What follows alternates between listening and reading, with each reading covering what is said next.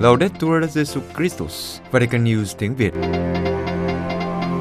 Radio Vatican, Vatican News tiếng Việt. Chương trình phát thanh hàng ngày về các hoạt động của Đức Thánh Cha, tin tức của Tòa Thánh và Giáo hội Hoàn Vũ được phát 7 ngày trên tuần từ Vatican và Roma. Mời quý vị nghe chương trình phát thanh hôm nay thứ sáu ngày mùng 7 tháng 7 gồm có Trước hết là bản tin, kế đến là mục sinh hoạt giáo hội. Và cuối cùng là phút cầu nguyện. Bây giờ kính mời quý vị cùng Phượng Hoàng và Vũ Tiên theo dõi tin tức.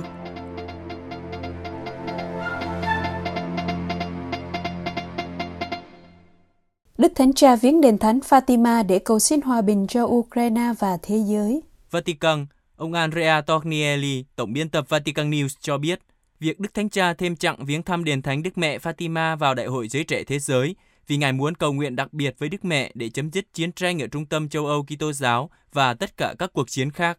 Ông Tornielli giải thích, theo chương trình ban đầu dự kiến, Đức Thánh Cha chỉ ở Lisbon cho Đại hội Giới Trẻ Thế Giới. Việc dừng chân vài giờ ở Fatima được thêm vào sau này.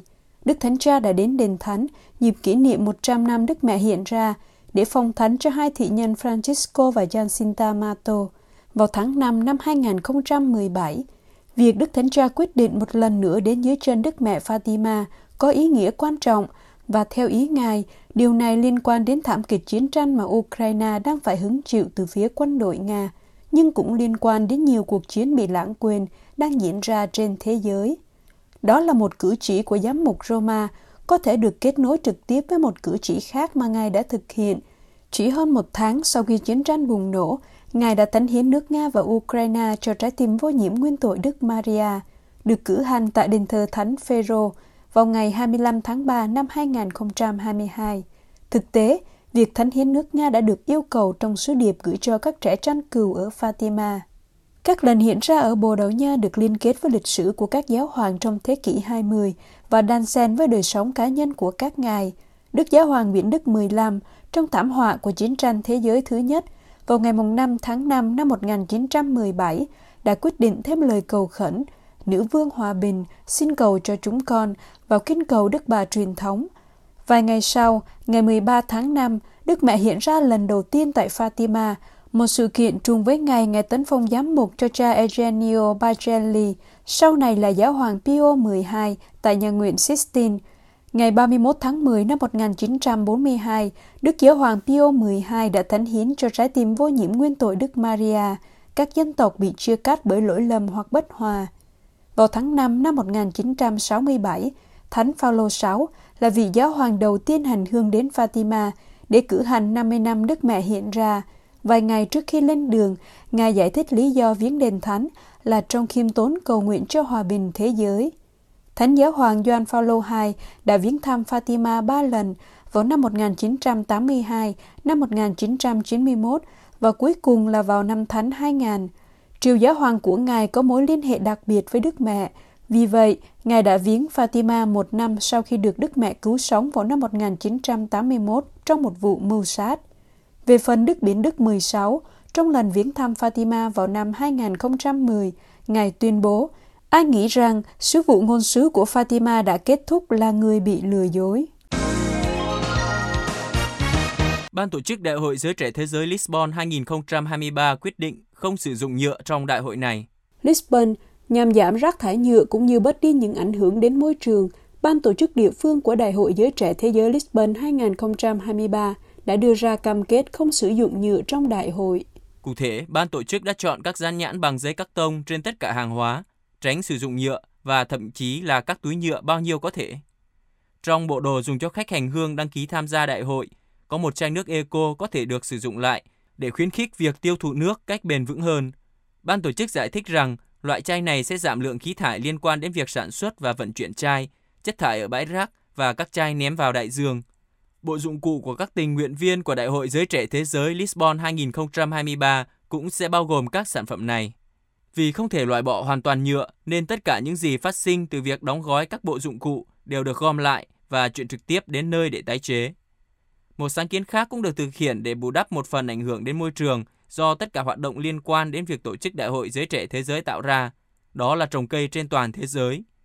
Mục tiêu của sáng kiến là biến Đại hội Giới Trẻ Thế giới Lisbon 2023 trở thành một mẫu mực để noi theo trong cam kết bền vững và để lại di sản tích cực về một chủ đề rất gần gũi với giới trẻ. Theo kết quả mới nhất, gần 17.000 cây đã được trồng. Các nhóm và giáo phận từ khắp nơi trên thế giới đã tham gia sáng kiến này. Các giám mục châu Phi muốn tổ chức Đại hội Giới Trẻ Thế giới tại châu lục. Kinshasa, các giám mục châu Phi bày tỏ mong muốn Đại hội Giới Trẻ Thế giới lần tới sẽ được tổ chức tại châu lục, vì châu Phi là lục địa duy nhất chưa tổ chức sự kiện này. Tại Đại hội Giới Trẻ Thế giới diễn ra ở Lisbon từ ngày 1 đến ngày 6 tháng 8 sắp tới, các giáo hội châu Phi không thể gửi các bạn trẻ tham gia như mong muốn. Ngoài lý do tài chính, điều quan trọng là không thể xin thị thực. Thực tế, ngoại trừ công dân của hai quốc gia Seychelles và Mauritius đến các quốc gia thuộc khối Schengen, trong đó có Bồ Đào Nha không cần xin thị thực, tất cả 51 quốc gia châu Phi khác đều phải có giấy phép để đến Lisbon. Như trường hợp của Congo, Chazefirin Ligopi, thư ký của Ủy ban Giám mục đặc trách tông đồ giáo dân cho biết, cha đăng ký cho 500 người tham gia, nhưng chỉ có 40 người được cấp thị thực. Cha cho biết thêm, châu lục này chỉ có thể gửi khoảng từ 5.000 đến 6.000 bạn trẻ đi tham dự đại hội. Trước thực tế này, các hội đồng giám mục Phi Châu và Madagascar ngày càng mong muốn Đại hội Giới Trẻ Thế Giới sẽ được tổ chức ở châu lục này. Từ năm 2011, tại hội nghị của các giám mục châu Phi và Madagascar, các giám mục đã bày tỏ với Đức Hồng Y Sanila Prico khi đó là Tổng thư ký Hội đồng Tòa Thánh về giáo dân, về việc giáo hội châu Phi sẵn sàng tổ chức Đại hội Giới Trẻ. Đức Hồng Y người Ba Lan chịu trách nhiệm tổ chức đã bày tỏ niềm vui vì quyết tâm của châu Phi trong lần tổ chức tiếp theo và bắt đầu thực hiện các bước chuẩn bị. Trong những năm qua, ý tưởng tổ chức sự kiện đã được các hội đồng giám mục châu Phi và Madagascar giao cho một ủy ban nghiên cứu. Một số giám mục đề xuất hai quốc gia láng giềng đồng tổ chức. Những quốc gia được đề cử như Senegal, Nam Phi và Nigeria. Những quốc gia có cộng đoàn công giáo đông đảo và năng động cũng được chú ý như Cộng hòa Dân chủ Congo, Uganda hay Tanzania. Cho tới nay, ý tưởng tổ chức Đại hội Giới Trẻ Thế giới tại châu Phi vẫn chưa khả thi. Tuy nhiên, gần 300 triệu người công giáo cảm thấy khó chấp nhận lý do đưa ra là do thiếu cơ sở hạ tầng, an ninh không đảm bảo. Seane Marie Ecomo, người đồng hành với các bạn trẻ giáo hội Cameroon tham dự đại hội lần này nhận xét, nếu chúng tôi đã tổ chức giải bóng đá thế giới ở Nam Phi, thì cũng có thể tổ chức ngày giới trẻ thế giới. Các nhà truyền giáo ở Philippines liên tục bị bách hại. Philippines, các nhà lãnh đạo giáo hội địa phương và Hội đồng Giáo hội Thế giới lên án việc chính phủ Philippines tiếp tục bắt giữ các nhà truyền giáo như một phần của chiến lược chống nổi dậy, được gọi là gắn thẻ đỏ. Vụ bắt giữ Island Manipol Villarosa, một nhân viên của tổ chức phi chính phủ trong những ngày gần đây với cáo buộc tài trợ cho khủng bố, đã trở thành trường hợp mới nhất của các hoạt động gắn thẻ đỏ ở Philippines. Philippines cáo buộc một cá nhân về tội hỗ trợ các tổ chức cộng sản hoặc bị coi là cộng sản, thực ra là nhắm đàn áp và bách hại những người có thể chỉ trích chính phủ. Villarosa, 41 tuổi, là thành viên của Hội truyền giáo nông thôn Philippines, một tổ chức liên tôn toàn quốc gồm các linh mục và giáo dân, những người giáo dục cho các nông dân, ngư dân và người bản địa về các quyền của họ. Hội truyền giáo nông thôn Philippines trở thành mục tiêu bị gắn thẻ đỏ vào tháng 8 năm 2022 khi 16 cá nhân có liên quan đến tổ chức này cũng bị buộc tội tài trợ khủng bố. Trong trường hợp đó, chính phủ cáo buộc rằng tổ chức này đang chuyển tiền cho quân đội nhân dân mới, cánh vũ trang của Đảng Cộng sản Philippines. Việc gắn thẻ đỏ đã có ảnh hưởng đến các cá nhân trong một loạt các tổ chức phi chính phủ, bao gồm các tổ chức truyền giáo và các tổ chức thuộc giáo hội. Nó giống như một chiến lược chống nổi dậy của chính phủ, bắt đầu từ thời cựu Tổng thống Philippines Rodrigo Duterte. Tổng thống Ferdinand Marcos Jr. đã tiếp tục các nỗ lực, bao gồm cả việc tăng cường hiện diện quân sự ở các vùng nông thôn. Luật được ban hành trong những năm gần đây đã tạo điều kiện thuận lợi cho việc gắn thẻ đỏ. Đạo luật ngăn chặn và đàn áp tài trợ khủng bố năm 2012 và đạo luật chống khủng bố năm 2020 là hai đạo luật như vậy – Luật trước đã được sử dụng để đóng băng tài sản của Hội truyền giáo nông thôn Philippines. Hội đồng toàn quốc các xã hội Philippines, gọi tắt là NCCP, một cơ quan đại kết cam kết phục vụ những người dễ bị tổn thương nhất trong xã hội, đã lên tiếng phản đối chiến dịch chống nội dậy được quân sự hóa ngày càng gia tăng này. Tổ chức này kêu gọi chính phủ Philippines hướng tới hòa bình trong nước bằng cách bắt đầu lại các cuộc đàm phán hòa bình với các tổ chức cộng sản. Tổ chức cũng đã bày tỏ mối quan ngại khẩn cấp của mình tới Hội đồng Giáo hội Thế giới. Trong một tuyên bố từ cuộc họp diễn ra vào tháng trước tại Geneva, hội đồng này đã lên tiếng phản đối việc gắn thẻ đỏ và lên án những vi phạm nhân quyền nghiêm trọng được cho là do chính phủ Philippines gây ra. và cam kết hỗ trợ liên tục cho Hội đồng các giáo hội ở Philippines trong việc thúc đẩy hòa bình và kêu gọi tất cả các giáo hội thành viên cầu nguyện cho tất cả những người bị ảnh hưởng bởi những bất công này. Đức Cộng y Cốc chào mừng việc thiết lập Ủy ban các vị tứ đạo mới chứng nhân đức tin. Vatican, Đức Hồng Y Cook, Tổng trưởng Bộ Cổ võ Sự hiệp nhất các Kitô hữu, chào mừng việc Đức Thánh Cha thiết lập Ủy ban vị tự đạo mới và chứng nhân đức tin và cho rằng đây là một dấu hiệu tuyệt vời của sự hiệp nhất. Ngày 5 tháng 7 năm 2023, trong tinh thần hướng tới năm Thánh 2025, Đức Thánh Cha thiết lập Ủy ban các vị tứ đạo mới chứng nhân đức tin tại Bộ Phong Thánh. Mục tiêu của nhóm làm việc sẽ là lập một danh mục tất cả những ai đã đổ máu để tuyên xưng Chúa Kitô và làm chứng cho tin mừng. Nghiên cứu sẽ không chỉ liên quan đến giáo hội công giáo, nhưng sẽ được mở rộng đến tất cả các hệ phái Kitô, một sự xác nhận được gọi là đại kết bằng máu. Trong cuộc phỏng vấn của báo quan sát viên Roma, Đức Hồng Y của Cốc bày tỏ niềm vui về quyết định này của Đức Thánh Cha. Ngài nói, tôi tin rằng trên thiên đàng, các vị tứ đạo đã tìm được sự hiệp nhất trong đức tin và cũng có thể giúp chúng ta tìm được sự hiệp nhất trên mặt đất. Theo nghĩa này, đại kết bằng máu là một chủ đề rất quan trọng cho sự hiệp nhất Kitô giáo hiện nay.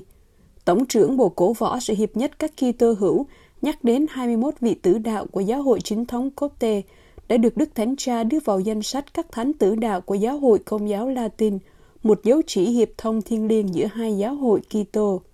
Theo Đức Hồng Y, tình trạng nhiều Kitô hữu bị giết ở Syria và ở các nơi khác là một niềm hy vọng lớn. Điều này có thể giúp tìm lại được sự hiệp nhất, nhưng đồng thời chúng ta không thể che giấu rằng ngày nay cũng có những Kitô hữu giết nhau. Đây là một thảm trạng và đáng buồn. Ngài kết luận, tôi hy vọng việc thiết lập ủy ban các vị tử đạo mới chứng nhân đức tin sẽ giúp cho mọi người hiểu ngược lại. Đó là dấu hiệu tốt cho thấy các vị tử đạo hiệp nhất chứ không chia rẽ. Caritas quốc tế kêu gọi viện trợ lương thực ngay lập tức cho vùng Tigray của Ethiopia. Roma, Caritas quốc tế cùng với các nhà lãnh đạo tôn giáo ở Ethiopia kêu gọi cơ quan phát triển quốc tế Hoa Kỳ và chương trình lương thực thế giới ngay lập tức nối lại việc phân phối viện trợ lương thực cho người dân đang chết đói. Ngày 30 tháng 3 năm 2023, tại vùng Tigray, viện trợ đã bị ngưng sau khi một lượng lớn thực phẩm dành cho người dân bị chuyển hướng và bán trên thị trường địa phương. Sau đó vào đầu tháng 6, việc ngưng viện trợ mở rộng ra toàn lãnh thổ Ethiopia. Tổng thư ký Caritas quốc tế Alistair Dutton nhấn mạnh, trong 3 tháng, hàng triệu người cần hỗ trợ nhân đạo đã bị thiếu lương thực. Hậu quả là tình trạng sức khỏe và an ninh của những người vốn đã chịu tổn thương nặng nề và thiếu thốn ngày càng trở nên tồi tệ do chiến tranh kéo dài từ 2 năm và hạn hán kéo dài. Ông Alistair Dutton nhận xét, trong khi các viện trợ quan trọng khác vẫn tiếp tục, bao gồm các chương trình dinh dưỡng cho phụ nữ và trẻ em, nước sạch và hỗ trợ các hoạt động phát triển nông nghiệp, thì việc ngừng phân phối thực phẩm đang đe dọa thêm tính mạng, đặc biệt đối với người già hoặc sức khỏe kém, trẻ em và những người phải di rời trong nước. Tổng thư ký Caritas quốc tế cảnh báo, mọi người đang chết đói. Trong những tuần gần đây, hàng trăm người đã thiệt mạng ở vùng Tigray ở phía bắc Ethiopia do thiếu lương thực. Đây là điều vô nhân đạo và không phù hợp với luân lý. Ông khẳng định nạn trộm cắp và tham nhũng trong viện trợ lương thực là điều không thể dung thứ và những người có trách nhiệm phải trả lời cho vấn đề này.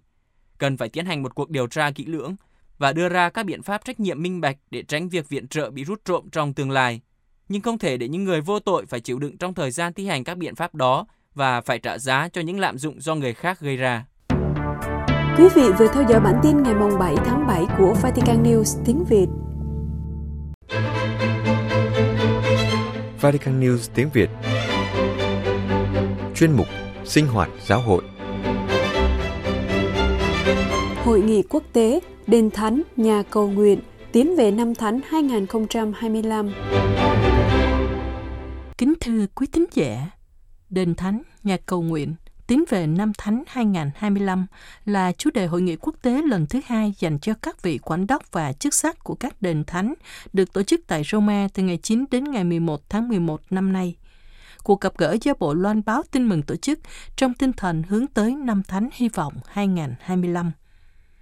Hội nghị đầu tiên được tổ chức vào năm 2018 với chủ đề Đền Thánh cánh cửa mở rộng cho công cuộc tái truyền giảng tin mừng – Trong dịp đó, Đức Thanh Cha đã có buổi tiếp kiến dành cho các tham dự viên.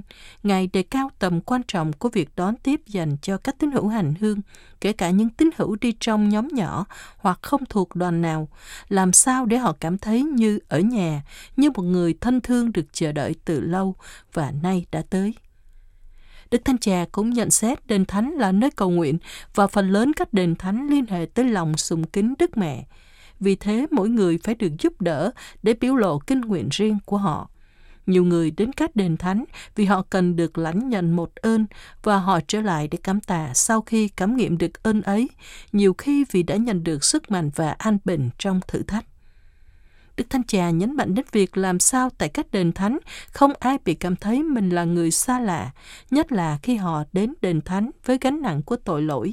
Do đó, đền thánh phải là nơi ưu tiên để cảm nghiệm lòng thương xót vô biên. Cụ thể, cần có những linh mục thánh thiện được huấn luyện kỹ lưỡng, có lòng thương xót để ban bí tích hòa giải tại các đền thánh. Tại hội nghị vào tháng 11 tới với chủ đề Đền Thánh Nhà Cầu Nguyện tiến về năm Thánh 2025, trong số các diễn giả sẽ có cha Hermano Barroco dòng Cát Minh nhặt Phép, giáo sư tại Giáo hoàng học viện Teresianum, nói về kinh nguyện chuyển cầu. Cha Paul Murray, dòng Đa Minh, giáo sư đại học tại Đại học Angelicum, trình bày về đề tài kinh nguyện của người tội lỗi. Đức ông Marco Priscina, nhà sáng tác nhạc và quản đốc vương cung thánh đường Thánh Cecilia ở Roma, nói về chủ đề làm thế nào cầu nguyện với âm nhạc và thánh ca. Nghệ sĩ đương đại David Lopez Ripe, người đã nhận giải thưởng Hạnh Lâm Viện Tòa Thánh 2012, sẽ nói về đề tài kinh nguyện trong nghệ thuật cầu nguyện bình dân sẽ là đề tài được trình bày bởi cha Daniel Cuesta Gomez, đang làm một vụ giới trẻ và Đại học San Diego de Compostela. Đặc biệt, vào ngày cuối của hội nghị, Đức Tổng giám mục Rino Fisichella, quyền Tổng trưởng Bộ Loan báo tin mừng, là vị điều hành công cuộc chuẩn bị và tiến hành năm Thánh 2025, sẽ trình bày về đề tài các đền thánh trước năm Thánh hy vọng. Sau cùng, các tham dự viên sẽ được Đức Thánh Cha tiếp kiến. Liên quan đến hội nghị quan trọng này, Vatican News đã có cuộc phỏng vấn dành cho Đức Tổng giám mục Rino Fisichella, quyền Tổng trưởng Bộ Loan báo tin mừng. Thưa Đức Tổng giám mục, cách đây 5 năm, vào năm 2018, đã có cuộc gặp gỡ quốc tế dành cho các quản đốc và các chức sắc của đền thánh. Tại sao cần có cuộc gặp gỡ tiếp theo này? Cần phải lặp lại cuộc gặp gỡ này, bởi vì các đền thánh là một nơi đặc biệt cho công cuộc loan báo tin mừng. Tôi phải nói rằng, từ khi Đức Thánh Cha Francisco trao cho Bộ Loan báo tin mừng thẩm quyền về các đền thánh, thì sự năng động liên quan đến các nơi thánh này ngày càng phát triển. Đối với chúng tôi, những cuộc gặp gỡ này rất quan trọng, bởi vì qua cuộc gặp gỡ, chúng tôi có thể gặp gỡ trực tiếp những người có trách nhiệm của đền thánh quốc tế, và như vậy, không chỉ mang lại một cách nhìn thực tế, cụ thể về cuộc sống của các đền thánh, nhưng trước hết là có cơ hội cung cấp cho tất cả mọi người những dòng suy tư để học hỏi và có một sự chăm sóc mục vụ thống nhất. Có phải cầu nguyện sẽ là trung tâm của các cuộc gặp gỡ không, thưa Đức Tổng Giám mục? Đúng vậy. Chúng tôi đang chuẩn bị một dự án đào tạo cho các quản đốc các đền thánh. Chủ đề lần trước là đền thánh nơi đón tiếp. Bởi vì phản ứng đầu tiên mà những người đến đền thánh cảm nhận đó chính là được chào đón. Và vì thế, tìm một không gian để có thể sống trực tiếp trải nghiệm đức tin. Chúng ta đừng quên, chính Đức Thánh Cha trong những chuẩn bị cho năm Thánh 2025 đã mong muốn rằng năm 2024 sẽ là năm dành riêng hoàn toàn cho cầu nguyện. Cuộc gặp gỡ những người có trách nhiệm ở các đền thánh diễn ra vào tháng 11 và như thế, chúng ta đã bước vào năm thứ hai chuẩn bị cho năm thánh. Và như thế điều này chắc chắn dẫn chúng tôi chọn cầu nguyện cho chủ đề của cuộc gặp gỡ. Mặt khác, đối với những ai đã có những trải nghiệm ở đền thánh, thì những địa điểm này thực sự là nơi chúng ta cầu nguyện có nhiều hình thức cầu nguyện trong các đền thánh, cầu nguyện thinh lặng, cầu nguyện chiêm ngắm hình ảnh Đức Trinh Nữ và các thánh. Các tín hữu đến đền thánh và ra đi với niềm vui, mong đợi, đau khổ và như thế đền thánh phải có khả năng bước vào cuộc sống của mỗi người hành hương trong trải nghiệm thân mật mà họ có trước Chúa. Đó là lý do tại sao đền thánh trở thành không gian, trong đó mọi người có thể tìm lại sự thanh thản, an ủi. Thưa Đức Tổng giám mục, các đền thánh có vai trò và tầm quan trọng như thế nào trong năm thánh và đặc biệt trong năm thánh hy vọng sắp tới?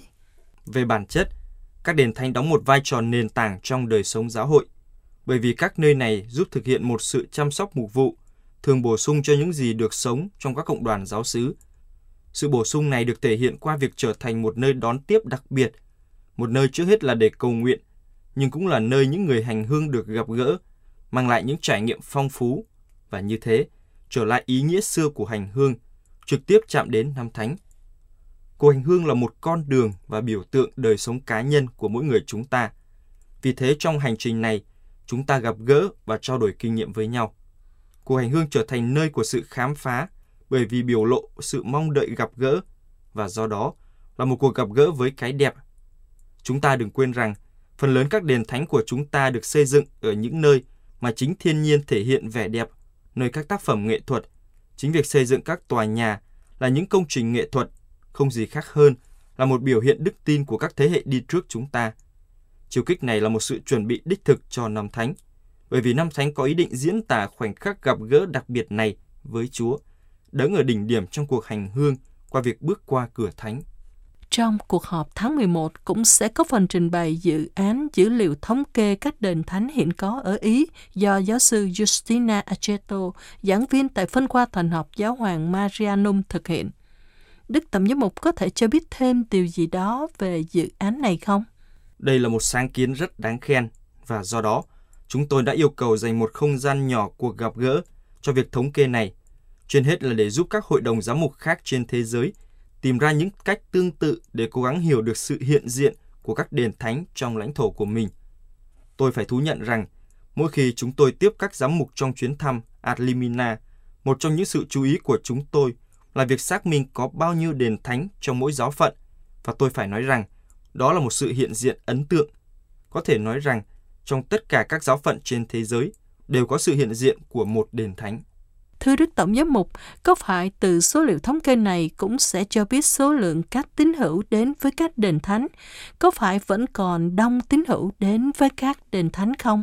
Khi họ nói với tôi rằng các nhà thờ của chúng ta trống không, tôi thường nói, các nhà thờ của chúng ta có lẽ trống không, nhưng các đền thánh thì có nhiều các tín hữu.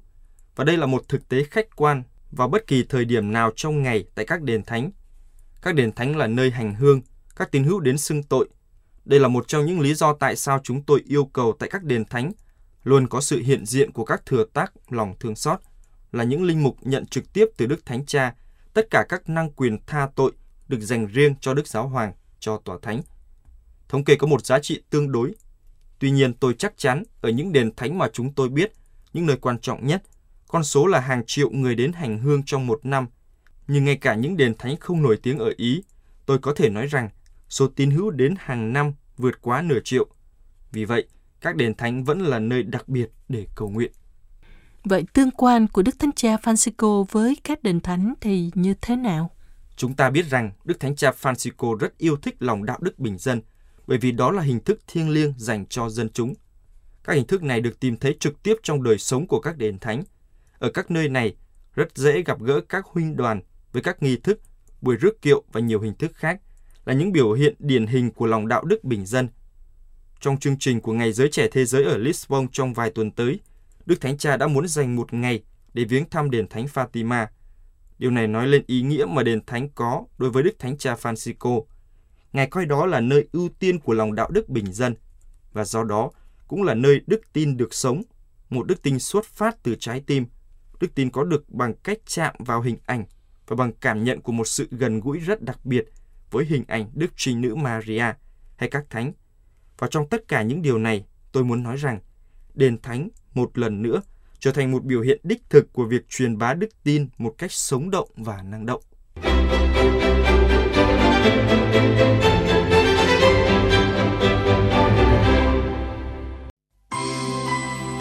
Vatican News tiếng Việt Chuyên mục Phút Cầu Nguyện Xin ơn sống một mùa hè ý nghĩa.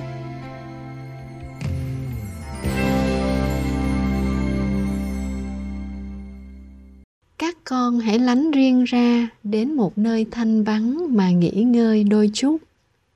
Sau những tháng ngày bận rộn với công việc, với bài vở ở trường lớp, với các hoạt động xã hội, hoạt động mục vụ, ai cũng cần được nghỉ ngơi. Chính Chúa Giêsu cũng hiểu rõ điều này.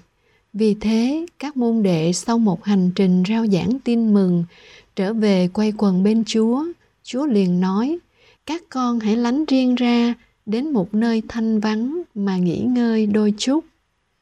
Chúa khuyên các môn đệ nghỉ ngơi. Chúa biết các môn đệ giờ đây cần gì. Các ông cần một chút nghỉ ngơi cho thân xác, cần một chút riêng tư cho tâm hồn được trầm lắng, để nhìn lại phía sau, để hướng về phía trước, để tách mình ra khỏi công việc bề bộn nơi đám đông, để sống tình thầy trò ấm áp. Thực tế, sức khỏe thể lý của các môn đệ phần nào đã bị hao mòn vì đám đông, vì cảnh ồn ào náo động. Để duy trì mức độ thăng bằng trong cuộc sống, Đức Giêsu dạy các tông đồ về sự cần thiết của nghỉ ngơi. Về điều này, Kinh Thánh Cựu Ước cũng đã ghi lại. Thiên Chúa tạo dựng vũ trụ trong sáu ngày và Thiên Chúa chúc lành cho ngày thứ bảy và thánh hóa ngày đó. Vì ngày đó người đã nghỉ ngơi, ngưng làm mọi công việc sáng tạo. Thực vậy, vì con người không phải là cỗ máy vô tri, nên con người cần có thời giờ để làm việc thì cũng cần có thời giờ để ăn uống, nghỉ ngơi, giải trí để lấy lại sức khỏe làm việc, để sống một cuộc đời đầy ý nghĩa. Đối với Kitô hữu, nghỉ ngơi không chỉ là không làm gì, là ăn uống thoải mái, thư giãn hay giải trí rồi ngủ nghỉ trong vài ba ngày. Hơn thế nữa là Kitô hữu, chúng ta cần một cách nghỉ ngơi theo tin mừng. Đó là nghỉ ngơi trong Chúa, biết bỏ lại những bận rộn của cuộc sống hàng ngày, biết gác lại những lo toan chạy vậy, biết tìm được sự tĩnh lặng cho tâm hồn. Lạy Chúa Giêsu, Chúa từng mời gọi chúng con, hỡi những ai lao nhọc và gồng gánh nặng nề, hãy đến cùng ta, ta sẽ cho nghỉ ngơi, bồi dưỡng. Chúng con đang sống trong một thế giới với biết bao ồn ào náo động của những công việc. Giữa vòng xoáy của cuộc đời có khi khiến chúng con chẳng còn dành chút thời gian để nghỉ ngơi và sống an bình thư thái. Dường như từ sáng đến khuya, chúng con luôn bị công việc hay những bận tâm chiếm hết những giờ phút nghỉ ngơi cần thiết. Đã mệt mỏi, đời sống của chúng con càng trở nên căng thẳng và bất an hơn. Chính vì thế mà việc dành thời gian nghỉ ngơi không phải là lãng phí, nhưng là điều rất cần thiết cho mình khi thể lý và tinh thần chúng con được thư thái, chúng con mới có thể cảm nghiệm được hương vị ngọt ngào của cuộc sống. Vì thế, chúng con cầu xin chúa trước hết cho các học sinh sinh viên, đặc biệt là các em thiếu nhi, có được mùa hè đúng nghĩa. Xin cho mùa hè của các em không bị biến thành học kỳ thứ ba, để rồi tuổi thơ của các em bị đánh cắp. Xin cho các cha mẹ các thầy cô. Những người có trách nhiệm với các em, biết quan tâm đến mùa hè của các em như những thời gian khác trong năm và nhìn nhận rằng những tháng nghỉ hè là một phần quan trọng không thể thiếu cho quá trình phát triển về mọi mặt của các em. Xin cho chúng con, ngoài việc dành thời gian cho những chuyến du lịch nghỉ ngơi thân xác, cũng biết sắp xếp cho những ngày để tâm hồn được tỉnh lại tinh thần được an bình trong Chúa. Đặc biệt xin cho chúng con dám quyết tâm can đảm tham gia các khóa tĩnh tâm, linh thao, những cuộc hành hương đến các đền thánh, bởi vì đây sẽ là thời gian để những lo toan của cuộc đời chúng con được dừng lại và chúng con có thời giờ để nhìn lại mọi khía cạnh của cuộc sống, xác định lại hướng đi cuộc đời, mục đích cuộc sống đưa ra những định hướng cho tương lai. Và đặc biệt, qua thời gian tịnh dưỡng này, xin cho chúng con cảm nhận được như tâm tình của tác giả Thánh Vịnh 23. Chúa là mục tử chăn dắt tôi, tôi chẳng thiếu thốn gì. Trong đồng cỏ xanh tươi, người cho tôi nằm nghỉ. Người đưa tôi tới dòng nước trong lành và bổ sức cho tôi người dẫn tôi trên đường ngay nẻo chính vì danh dự của người. Và như vậy lạy Chúa, để trong những tháng ngày tiếp theo của cuộc đời, dầu con có phải qua thung lũng âm u, con không sợ gì nguy khốn, vì có Chúa ở cùng. Côn trượng Ngài bảo vệ con, con vững dạ an tâm. Và xin cho chúng con luôn xác tín rằng lòng nhân hậu và tình thương Chúa ấp ủ tôi suốt cả cuộc đời và con được ở đền người những ngày tháng, những năm dài triền miên. Đặc biệt trong tháng 7 này, theo ý chỉ cầu nguyện của Đức Thánh Cha, dành thời gian cho thánh thể, cho việc tham dự thánh lễ.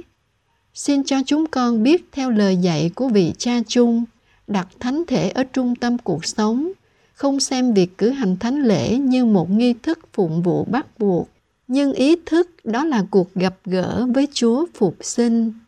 Amen.